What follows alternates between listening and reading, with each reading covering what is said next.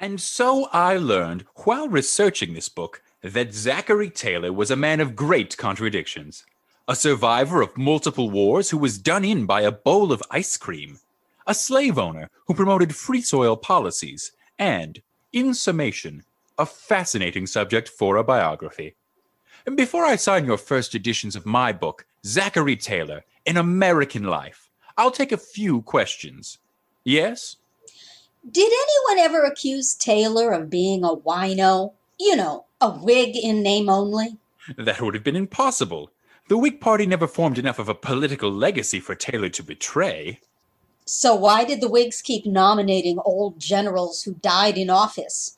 Because the only alternative was to nominate Henry Clay. Are there hmm. any other questions?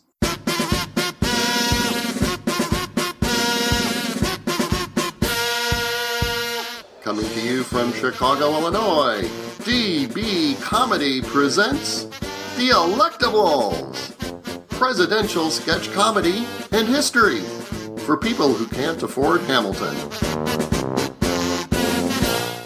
Today's episode President 12 Zachary Taylor. James McRae, you're back. I'm here. Yay. And um, so we brought you back because we want to learn more about Zachary Taylor. All right. Well, I guess I can I can give you the introduction here. So obviously when we talk about Taylor as president, you have to talk about why the heck this guy ended up being president at all, uh, which of course really comes back to his service in the Mexican American War. He had been he had really been an army guy growing up. He had actually served in the War of 1812, had served in a number of wars uh, against Native Americans, for what that's worth, and then finds himself a general in the army as the uh, Mexican American War breaks out, and he is part of the army that's going to go from Texas and into northern Mexico, and has a fair amount of success there. Um, wins several bat- battles against Mexican forces ends up taking the city of Monterey and then kind of wins this battle at the Buena Vista where remember Santa Anna, Santa Anna, the bad guy Yes. in Yeah. Mexico who He was Um, the villain of the you uh, know, the- of the Texian Republic War. Yes. Well, after that whole debacle and Mexico losing Texas, there's a revolution and he gets exiled from Mexico. Basically, everybody hates his guts, and so he leaves. Well, then the Mexican American War breaks out, and Santa Anna both tells the United States that if they only let him into the country, he will take power and negotiate a peace. While at the same time telling the Mexican government if only he could take power again because of his military experience, he's going to whip the Mexican army into shape to be able to resist the Americans. And so he's actually, the US lets him back into Mexico, and then he is given the reins of power of the Mexican government.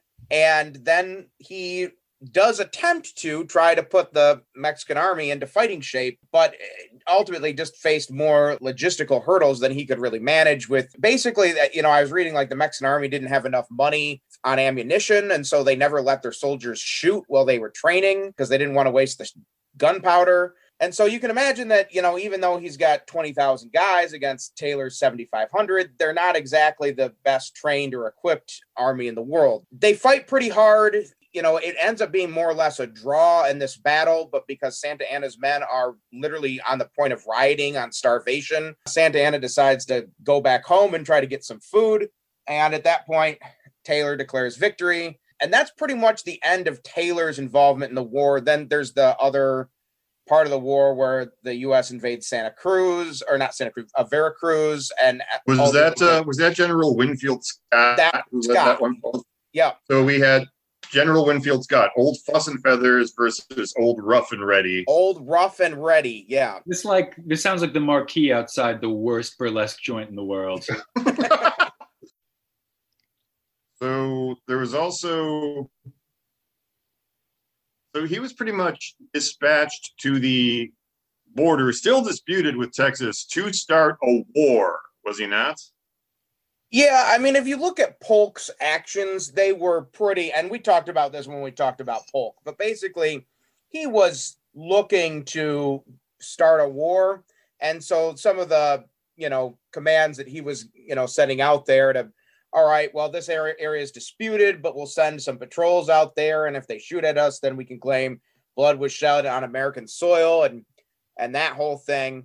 And so yeah, I think I think Taylor's mission uh, was take this army down there and annoy the Mexicans enough that we can claim some uh some right of reprisal and indeed that's what happened He pretty much sent out expeditionary force. Kind of sent them out to be killed, didn't he? Because once they were dead, bam, we were at war. I, I don't know if it was so much sent out to be killed. I don't actually know that that many people. I know that in that there was that first engagement, and then it- more Americans died than Mexicans died. But it was it was meant to attract attention. I don't necessarily know that it was a suicide mission, but yeah, it was definitely something where they were pushing the line to see how far they could go to see if they could, you know, stir up some trouble. And once blood was shed on American soil, no patriotic American representative or senator could oppose James K. Polk's call to arms.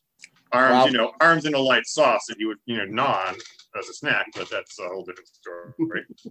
We should also mention, at least as it pertains to Taylor, that after Taylor went to Monterey, he was told to stay put, and then he just ignored that and continued to go farther south.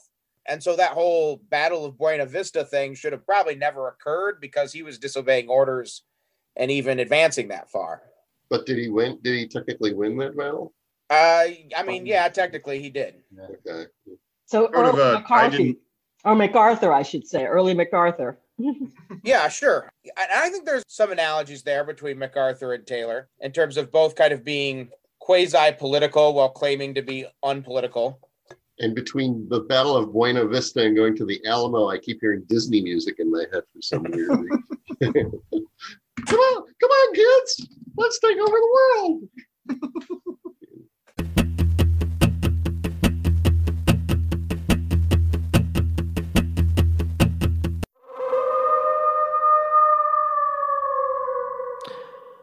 Well, I owe to you too, you wily varmint. Varmint, varmint, varmint. Why, if it isn't old Rough and Ready himself, General Zachary Taylor. Well, it is. And uh, you must be the Secretary of War himself, William Marcy. Uh, goodness gracious, what brings you to the Mexican border? I took a steamboat to Galveston. Well, I must say, I thought you would have taken a stagecoach. Um, no. Actually, I have a message from Washington. Wonderful. And how are things in Washington? Spring had just begun when I left, so the sewage in the streets was starting to thaw and the mosquitoes were hatching. Sounds heavenly. I do so love that city, but my wife has vowed that if I ever force her to live there, she will kill me. Um, I guess it's not her bowl of cherries, as they say.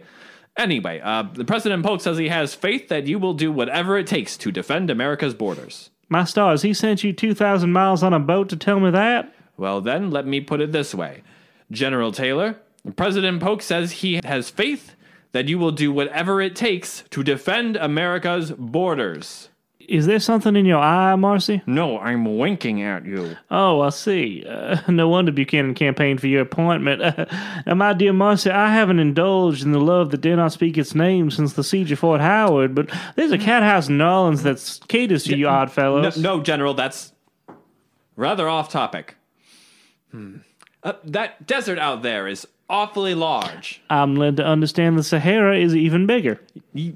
Yes, I'm sure it is. But still, it would be awfully easy for a patrol to get lost out there, wouldn't it? I most certainly would, if the fool leading that patrol forgot to bring a map or a compass. Oh, no doubt. But President Polk just wants you to know that he understands something unfortunate might happen if a patrol got lost and ran into the Mexican army. well, then might I suggest he send us more maps and canteens? Uh, it gets awful hot out here.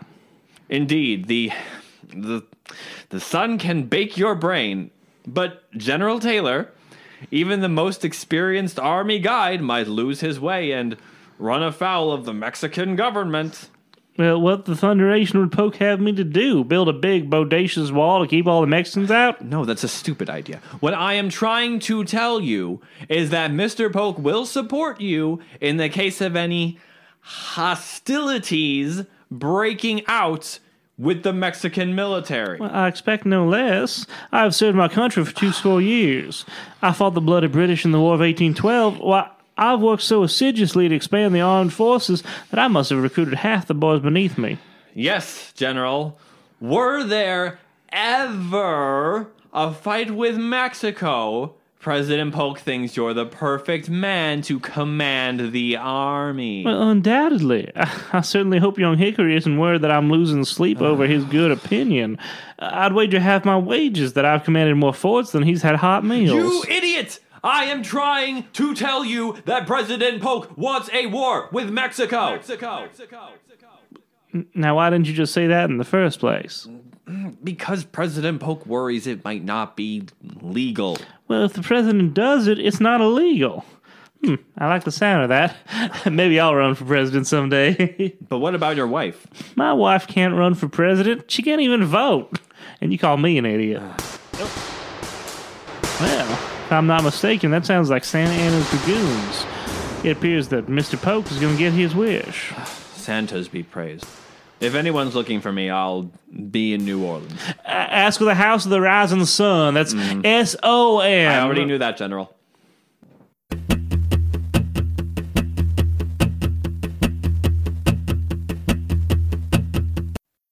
I'm going to throw out a really provocative question because that's what Yeah. we do here on Democracy Burlesque.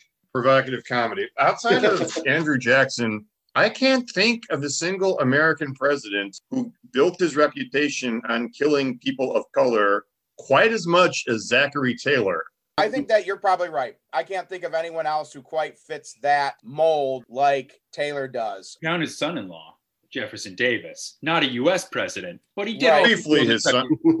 Yeah, he's Well, Jeff. Well, okay, okay. Jeff. God knows Jeff Davis, who married uh, Taylor's daughter Sarah right before she died of malaria. So I guess the other person we should probably put in there is the other Whig president, William Henry Harrison. Who didn't kill What they did. half as many people as he claimed. Even if it was half the number he claimed, it's a lot. Right. Also, I mean, one is too many. I'm not saying that, but okay, That's- let's see. Zachary Taylor, he gets a start in the War of 1812, and he's not fighting the British. He's fighting the British allies out on the western frontier. He's fighting Yep. the Indians. He gets famous for not being slaughtered by the Shawnee in a, at an Indiana fort. Then he goes on to I don't, I don't remember the exact sequence, but he was in the Seminole War in Florida Yeah. and then he uh, fought in the Black Hawk War in Illinois. It's actually, I think, the other way around. It's Black Okay. Hawk and Second Seminole. I only know this. I did. Uh, I did do uh, a little sketch about it. Awesome. And I, and I have to say, for people that are not watching, it is purely coincidence. I am actually wearing a Chicago Blackhawks hat and drinking out of a Chicago Blackhawks coffee mug during this entire discussion. So just wanted to clear that up. So, James, correct me if I'm wrong. Now, Winfield Scott and Taylor were both considered for the Whig nomination in That's right. 1848. Along with with the eternal politician Henry Clay. it seems like the Whigs are kind of this is like the period where politics doesn't really make any sense. There's these two parties, the Democrats and the Whigs, both have pro-slavery factions, both have anti-slavery factions. Basically, it's a it's a once the Whigs finally center, s- settle on Taylor, even though Taylor really divides the party because he was a slave owner, he was a Southerner, And not much of a Whig, to be honest. no, and he, I mean, to the extent that he was a Whig, it was more like he hadn't publicly repudiated certain Whig policies or simply indicated that because he thought that vetoes should only be used for laws that were clearly unconstitutional, that he thought that then the Whigs were like, well, if we could pass these laws, he won't veto them. Like that was the thing with the Wilmot Proviso, right? So this is the thing that every eighth grade history teacher has mentioned and no eighth grade student has remembered. Um, the Wilmot Proviso was a proposal by a member of Congress that slavery should not extend into the territories gained after the Mexican American War. And Taylor basically says, well, if Congress passes the Wilmot Proviso, I would not veto it. He doesn't say that he really supports it. He just indicates that his interpretation of the Constitution is that he lacks the power to veto it. So yeah, and, this is basically his entire campaign is you you don't know what I'm for, and I don't know what I'm for either, but I don't really think I should veto anything either. So vote for me.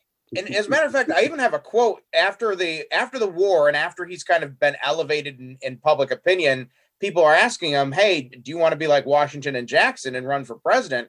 And he's like, "The thought has never entered my head, nor has it entered the head of any sane person." and this wasn't a humble brag, unlike Harrison, who really kind of wanted it, but always Mhm. sort of played the oh pshaw card all the time. I feel like Taylor did the same thing, although not with the presidency, but he fought pretty hard for his promotions in the army. He played army politics, which I guess was a bit of a preparation for national politics. What interests me looking at this Zoom screen is how connected Zachary Taylor is to everyone present. Let's see, he was born in your state, Sylvia. He moved to your state, Gina.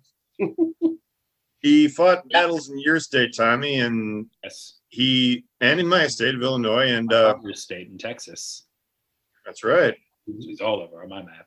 He's the reason for your hat, Joe and James. He his Democratic opponent was the governor of your state. Yes, yep, old Lewis Cass, who we That was a, that was a this stretch. year. That was a stretch to get Ohio into that triptych ball. I have to say, just by using my Um, until this Good year, we Lewis had a state office building in Lansing named after Lewis Cass, but they decided that given the fact that he was a slave owner and by no means the uh, there's there's plenty of great people from Michigan. I don't really know that Lewis Cass is one of them. He just happened to be one of the ones who was an early politician. So they did rename that state office building. And forgive me, I don't actually remember who they renamed it to. I do believe it was a black politician, but I forget exactly what who they were, what their contributions were. But it was uh it was definitely a good move getting rid of the uh Cass name from the state office building. But yeah, he was the the Democratic candidate in that election. Although we should also mention that Martin Van Buren also ran as the Free Soil Party, uh, basically the anti slavery faction of the Democratic Party, and got like 10% of the vote, which probably pretty certainly doomed Cass's uh, chances there. Michigan will have to wait until uh, Gerald Ford stumbles his way to the presidency for us to get our uh, our man up there. So, Gina, how fondly remembered is Zachary Taylor in Kentucky, if at all? We would go to picnics at Zachary Taylor Park. It's there. Uh, so, you know, he does have some longevity as a name there. The Virginians only count him when we're trying to say we are the uh, the mother state of the presidency. We just count him as, yeah, he's one of ours, just like Woodrow Wilson. But both really belong to America, not Virginia. Yes, the rest of America can take him.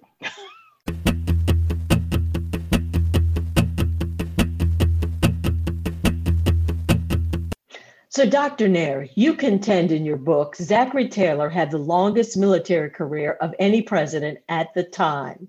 That's correct. He was a highly decorated Whig general. even more decorated than Washington.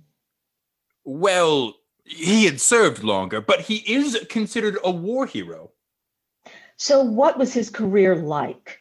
Well, he joined the 7th in Kentucky in 1808, marched his men to Camp New Orleans right away. Three years later, got the call from William Henry Harrison to stop rebellion at Fort Knox and restore the garrison. Headed to D.C. as a court martial witness. Harrison fought Tecumseh. Taylor totally missed it, but he fought the Shawnee leader in the War of 1812, won a siege, got the first brevet ever for himself, drove the Sauk tribe back across the Mississippi, quit when the war ended.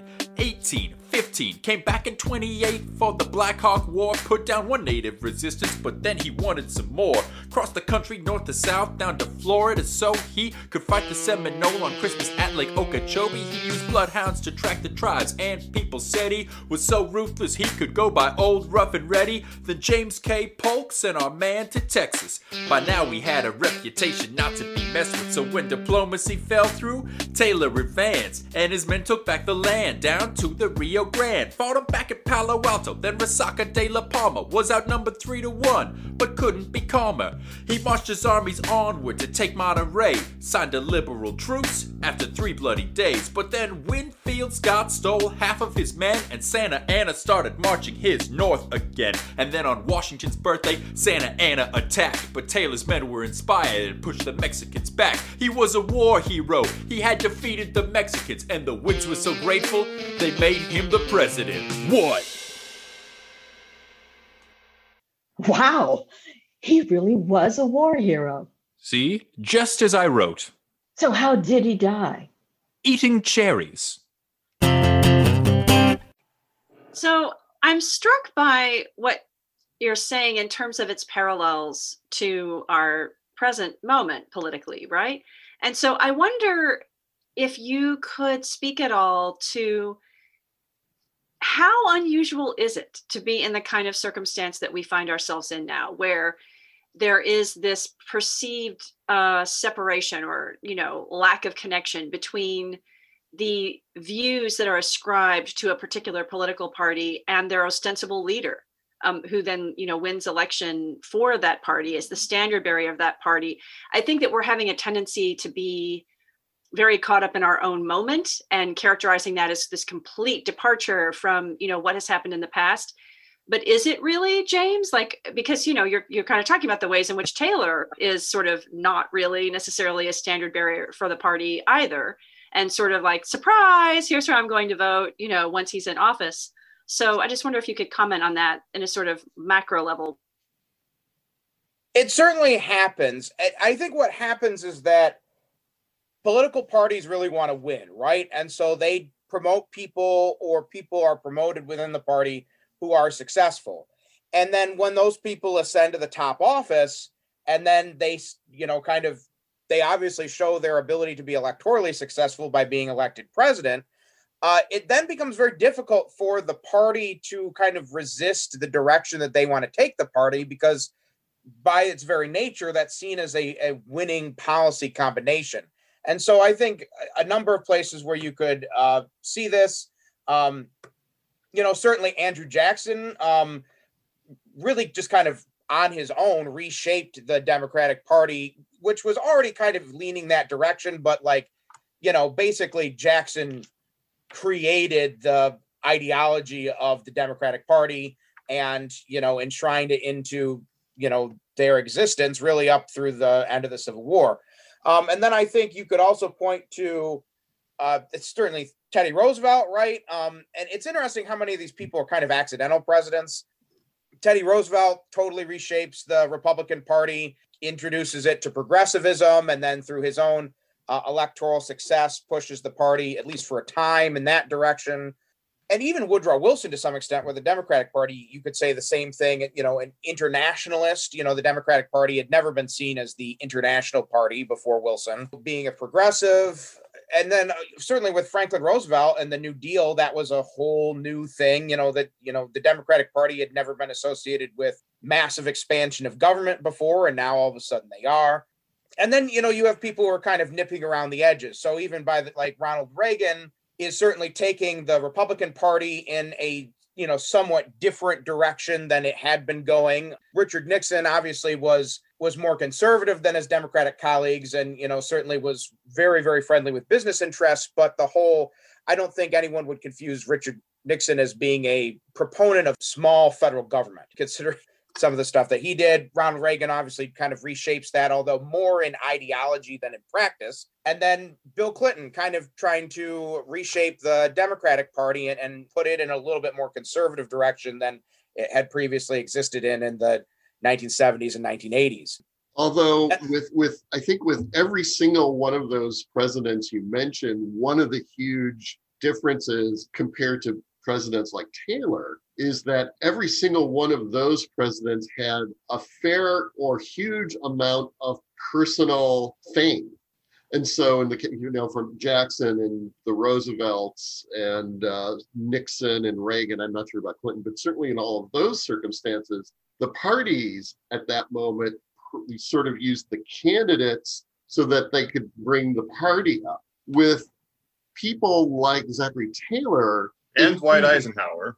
And Dwight Eisenhower. But but people like Taylor, the party kind of took this person and It, it was the other way around. In other words, with with Taylor, he I mean nobody like I said nobody thought of him as president except the political can you know except the party because one of the things that's real that's also really true in this era is how many freaking ballots at the conventions it takes before they finally settle on particular candidates and that sort of talks about the, the power of the party which is why they would gravitate to well military leaders because they need it to elevate themselves and put themselves in power whereas jackson didn't necessarily need the party. Therefore he could take the party wherever the hell he wanted to And I think, yeah, I would agree with that for the most part because I think when those other people that I mentioned pull their parties in that direction, it wasn't really a surprise to anyone that they were doing that, right? It's not like they, I mean, po- with the possible exception of FDR, who was pretty closeted in terms of what his actual policy was going to be, but clearly wanted to do something different. But you know, uh-huh. most of those people, when they ran for the presidency, they were saying, "I'm I'm different than other people you've seen wearing this party label because I want to do X, Y, and Z that's different." Whereas with Taylor, he literally would not answer questions about what his policy was. He he was the candidate of the Whig Party be, mainly because the Whig Party was like, "Well, we put a war hero up once for president and we won." So maybe if we did that again, we could win again. And that was literally the only reason that he was considered to be presidential material is that they thought they could capitalize on his his mm-hmm. public fame to win. I actually think that Eisenhower is a good comparison where Republicans have been out of the presidency since 1933 and they're like, well, who the heck do we have who could possibly, you know, that's that's a public name in high esteem that can and, win. and, and both parties were hunting for Eisenhower. Both parties, were- Mm-hmm. Right. sort of like both parties were trying to get Colin Powell to run later. and both parties were trying to get Taylor to run too. Mhm. Um, you definitely see there's an effort by Democrats to try to bring him over, and and you know, and a lot of Democrats thought that he would be more in their vein because he was a Southerner, because he was a slave owner, and and the fact that he kind of came and and did this wishy-washy, yeah, I wouldn't veto the Wilmot Proviso, though I think kind of angered them quite a lot. Eh, that's one of those classic mi- missteps where you're like, I'm going to try to take a compromise issue, but you actually just making everybody mad. no, no one, no one agrees with your policy Well, it's not like that was happening all that much in the years before Mm-hmm. slavery, after all. right. Ha.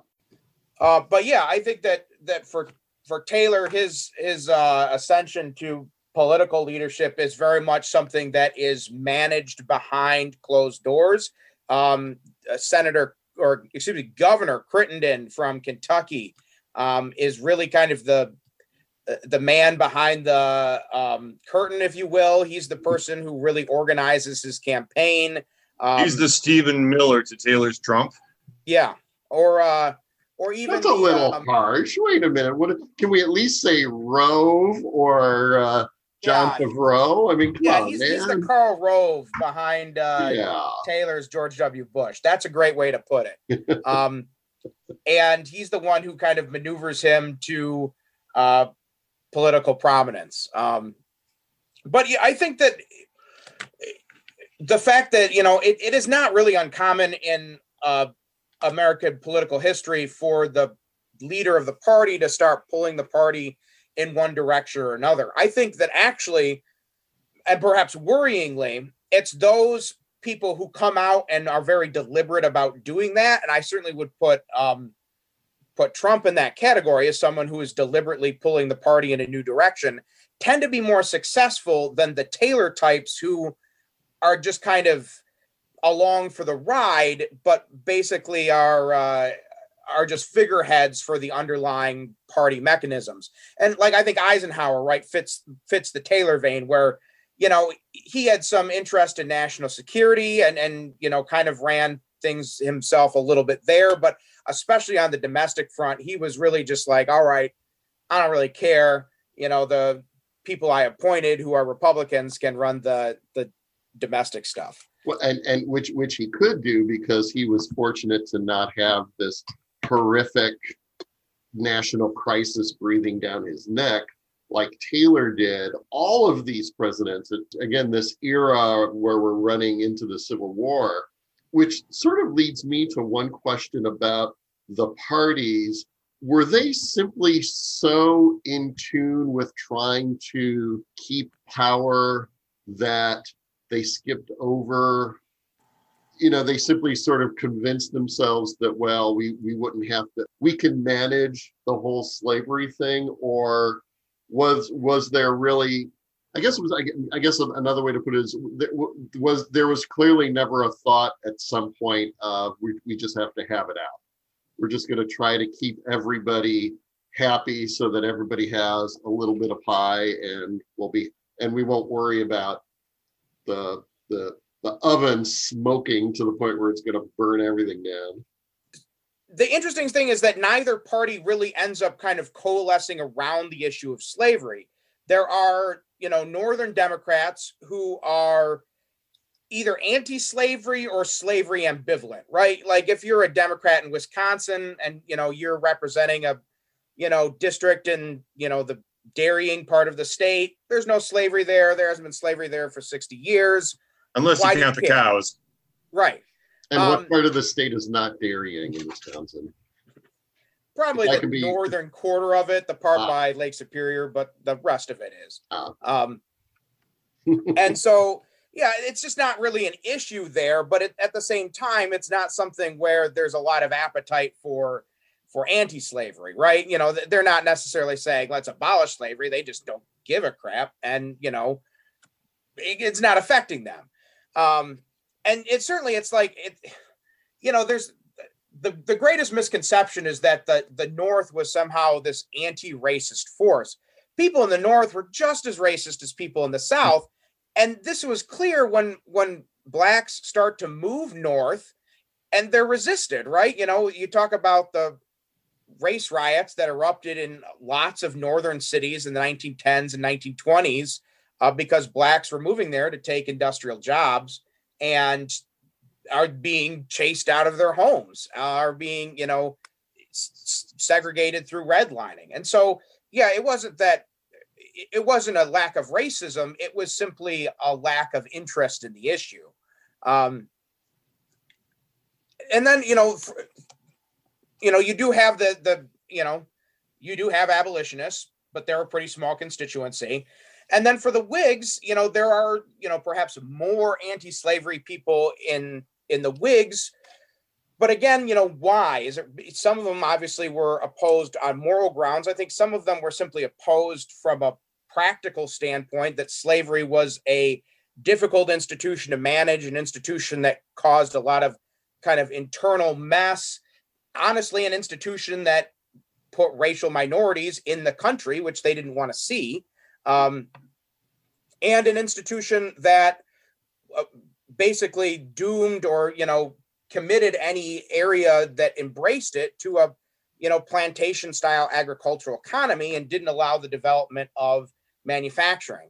Um, and so the whig party kind of be is seen as less favorable to slavery but not not an abolitionist party by any stretch of the imagination whereas and then the democratic party is seen as more favorable to slavery but again with anti-slavery or slavery ambivalent elements in it. Um, and so this kind of just becomes you know it's not there's no really in, intentionality there. And then to the extent to which the parties kind of shift ideologically it, it's more of a shift out of okay how can we continue to win elections? How do we kind of uh, you know re re uh rebrand ourselves into a, a, a more electorally competitive uh, force uh, which is more of a concern for the whigs because i simply think their constituency was smaller um, and so I, I think that because if it had been a one party was for slavery and one party was against slavery, I think the Civil War probably would have happened sooner because there would have been, you know, more us versus them antagonism. Whereas because it's intra party, it's the guy who agrees with you on five out of six issues, but you're opposed to the expansion of slavery and he's in favor of the expansion of slavery. Um, and I think it's the fact that it was intra party that perhaps keeps it from erupting nationally a little bit longer than it did.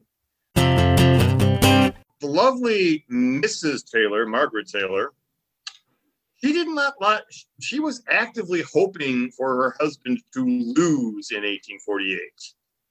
She hated politics. I'm sure she hated- wasn't the only first lady to feel that way. She also hated DC. Not the first, not the not the first and not the last. No, although rooting against your husband in a presidential election sort of makes her the Kim Kardashian of her day.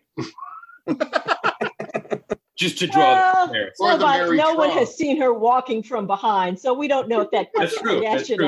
There's no paintings holds. of it. And since it was 1850, that might have been a puzzle, not her real. posterior. But in Thank all, you. but we're agreed. In all other ways, a perfect comparison. Oh yeah, One for one. Those and- nude shots are still scandalous.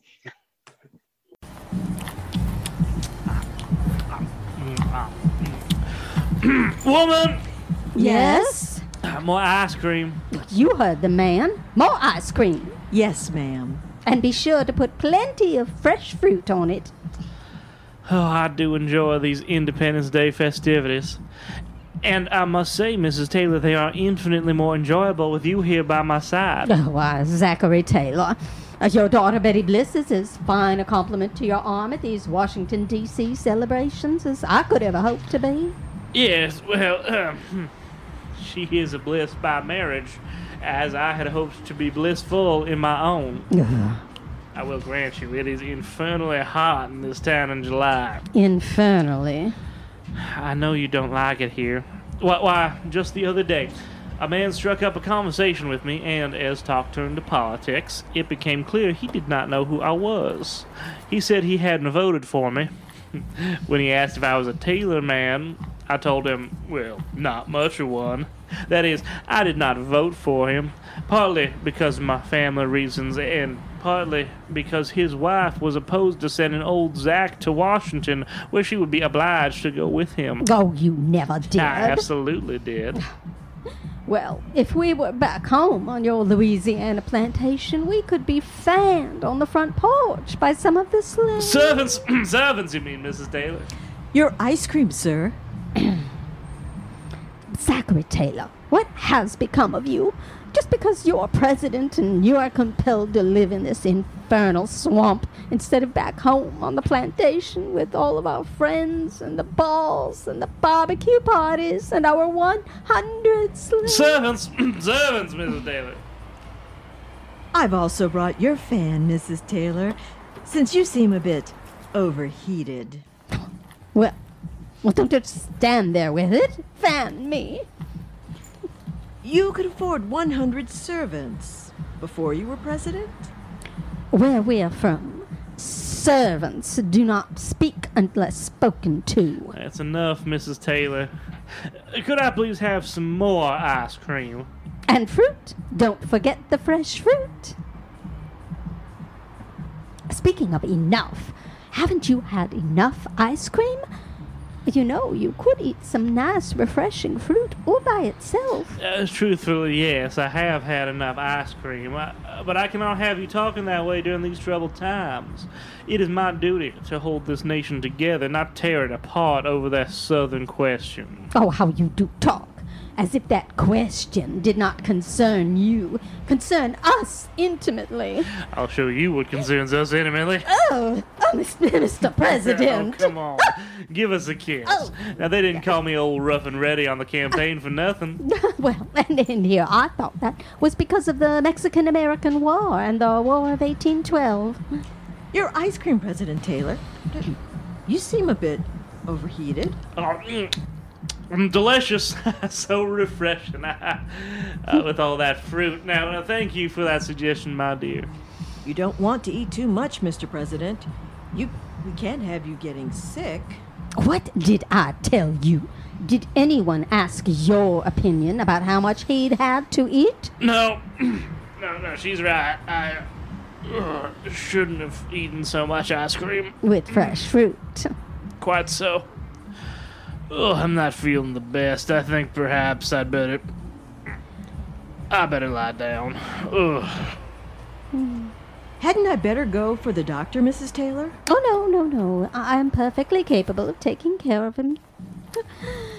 to the health of old Zack. God bless him.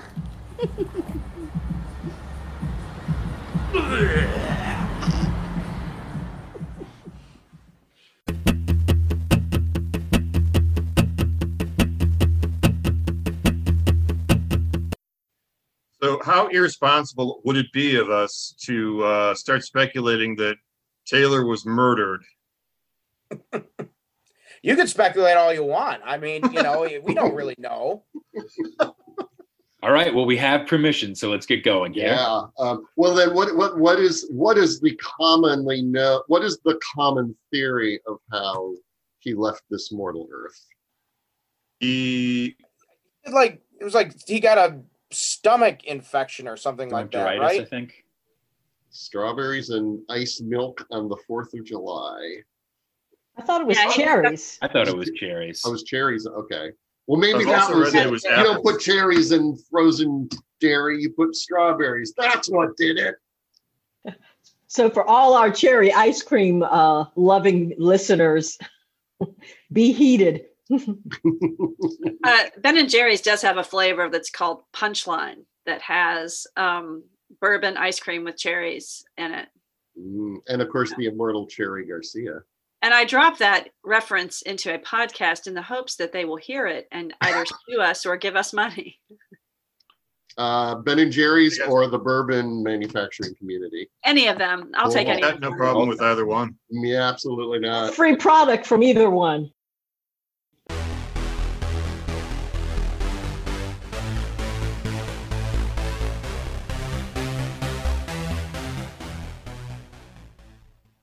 You're on, dude. Greetings, conspiracy busting denizens of the internet, and welcome to the next episode of Presidential Conspiracy Theories Today. Uh, hey, your mic is kind of hot, man. Back off of it some. yeah. Well, when is this show anything but cold? Sorry, friends, but your loyal host, who must keep his her identity secret so as not to be discovered by those who hate the truth, It's a podcast, man. ably aided by my producer, whom I will call Jim. Because my name is Jim. is here to expose my newest conspiracy that the 11th President of the United States, Zachary Taylor, was in fact murdered. Oh, cool. This should be fun. Exposing conspiracies is never fun. But when you do it, they're funny. I have with me, and by with me, I don't necessarily mean actually physically here. The guest is here, man. Don't expose me, man. You're under a table in a home basement studio. Your location and identity is safe with us. I hope so, because what I have is going to blow the roofs off of every historian's house in the country. You hear that, Dr. Nair? Um, over a president nobody heard of And why do you think nobody heard of Zachary Taylor? Because he's obscure. Because he was murdered! Can I explain it to your unlearned friend here, whom you call Jim? Because that's my name. Jim is a good man. Well, Proceed. Jim. Uh, you know, the way you two make air quotes audible is really amazing. Well, Jim, most people think Zachary Taylor died of internal issues caused by eating fruit and ice milk on the 4th of July.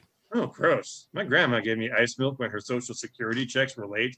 She couldn't afford ice cream. It's like eating store brand sandwich cookies. Vomit. Right? And who dies from intestinal issues of frozen dairy products? Oh man, this is scary, but you may have a point. Exactly. For over 160 years, a myth has covered up what may have been the first real assassination of a president in our history. Whoa. So, who are the suspects? Most signs point to his wife, who hated Washington, D.C. so much she longed to leave it. Okay, suspect one, Mrs. Taylor. What do you think, Jim? It's an extreme way to get out of a house, but I could see it. So, is she the only suspect? If she was, would I be a guest on your show? Uh, guys, we're, we're paying for the studio. Suspect two would be the person who would most benefit from Taylor not being in office any longer. His vice president, Millard Fillmore. Good old Mill Phil. His name was the perfect cover to hide his nefarious schemes and desires. And vice presidents are notorious for wanting to be president. Otherwise, why take such a thankless and worthless job? Mind blown. Is that all? Please, is that all? Oh wow, there's more suspects. Who? Oh, now you're interested, aren't you, Jim? Maybe. Who else would want Zachary Taylor dead? Well, he was a military man who won battles all over the South and West, so all the armies he defeated had multiple reasons to see him die. A lot of Indian tribes, And the Mexican government, a lot of enemies, a lot of enemies. a lot of Enemies. enemies. Damn. So how can we narrow this list down?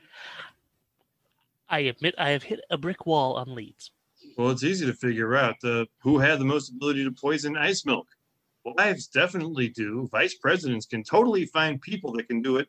And armies are full of biological warfare experts that can slip something into ice milk or cherries.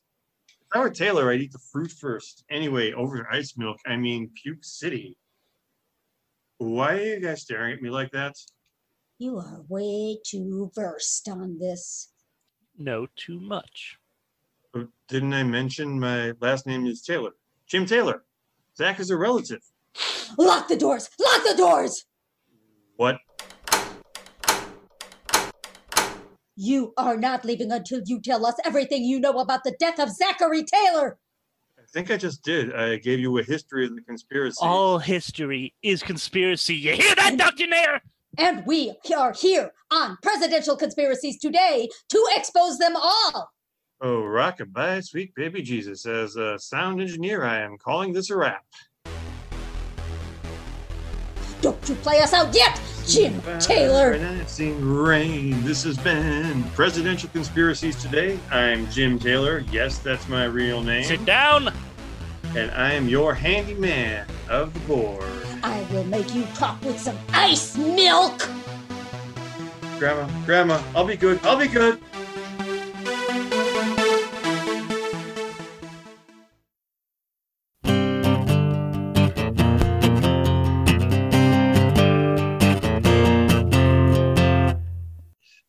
If we could generate a few more conspiracy theories before we wrap up, absolutely.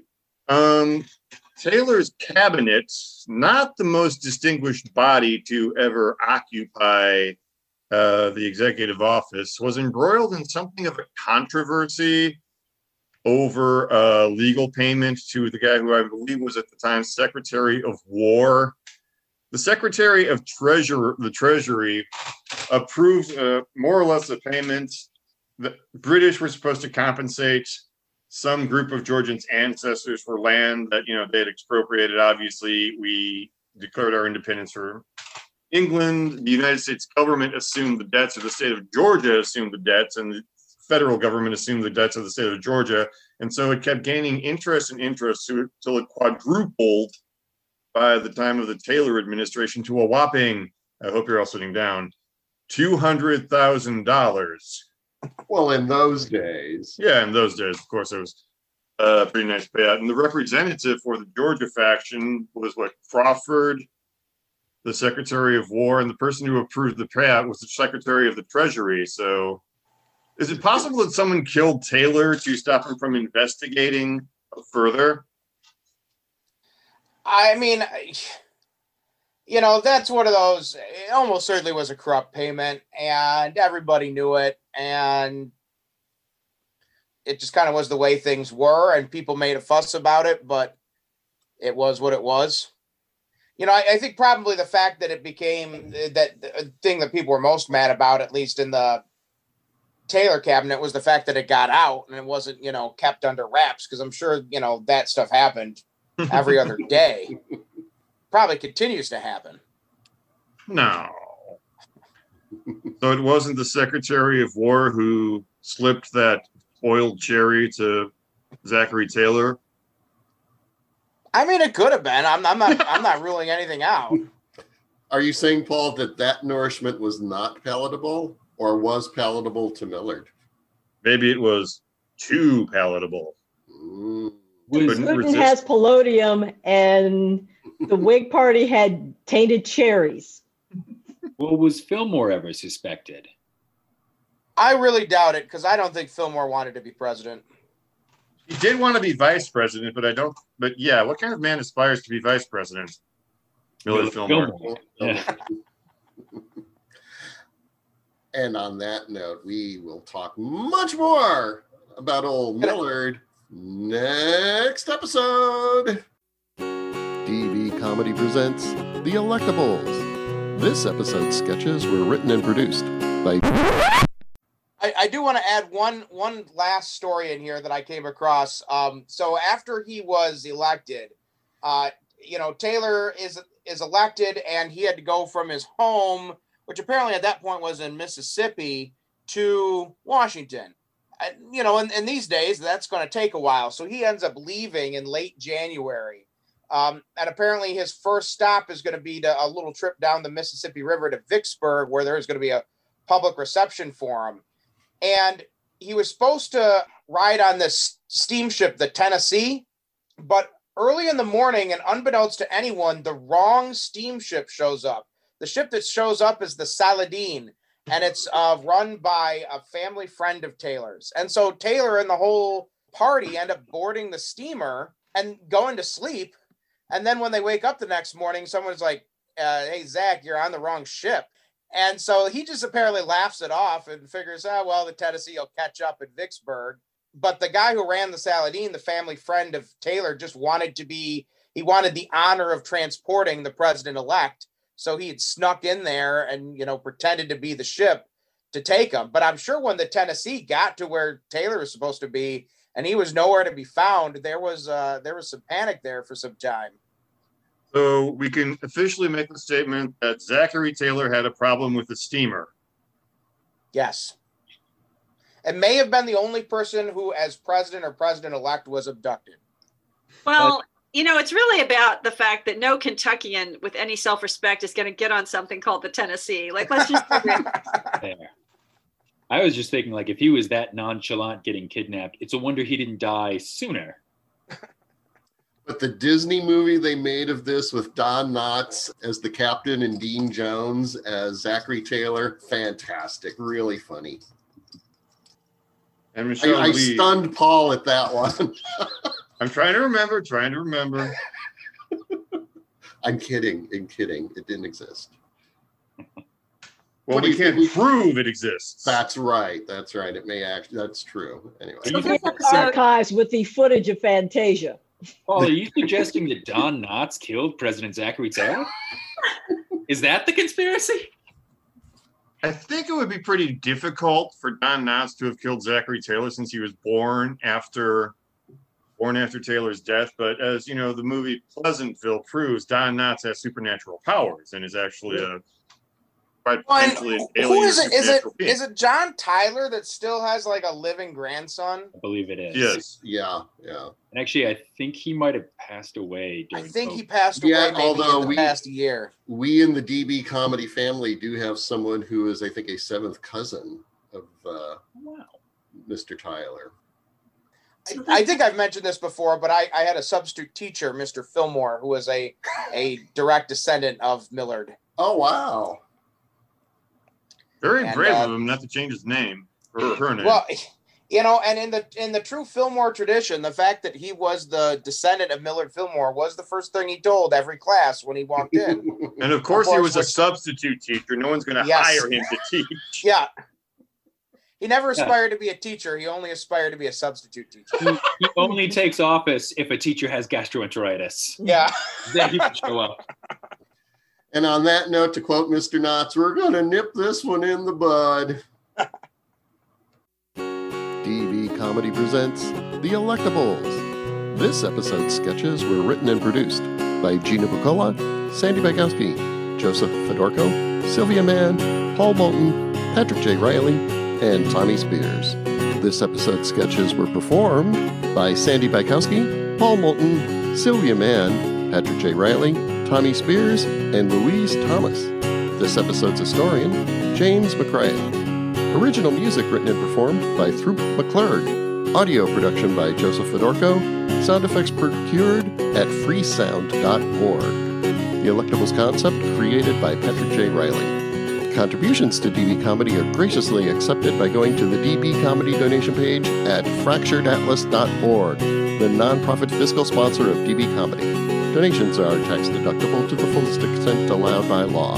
For more information on DB Comedy and the Electables, visit DB Comedy's website, dbcomedy.com, DB Comedy's host page at simplecast.com. Follow us on Facebook at DB Comedy. Thanks for listening. Thanks for downloading. Don't forget to like.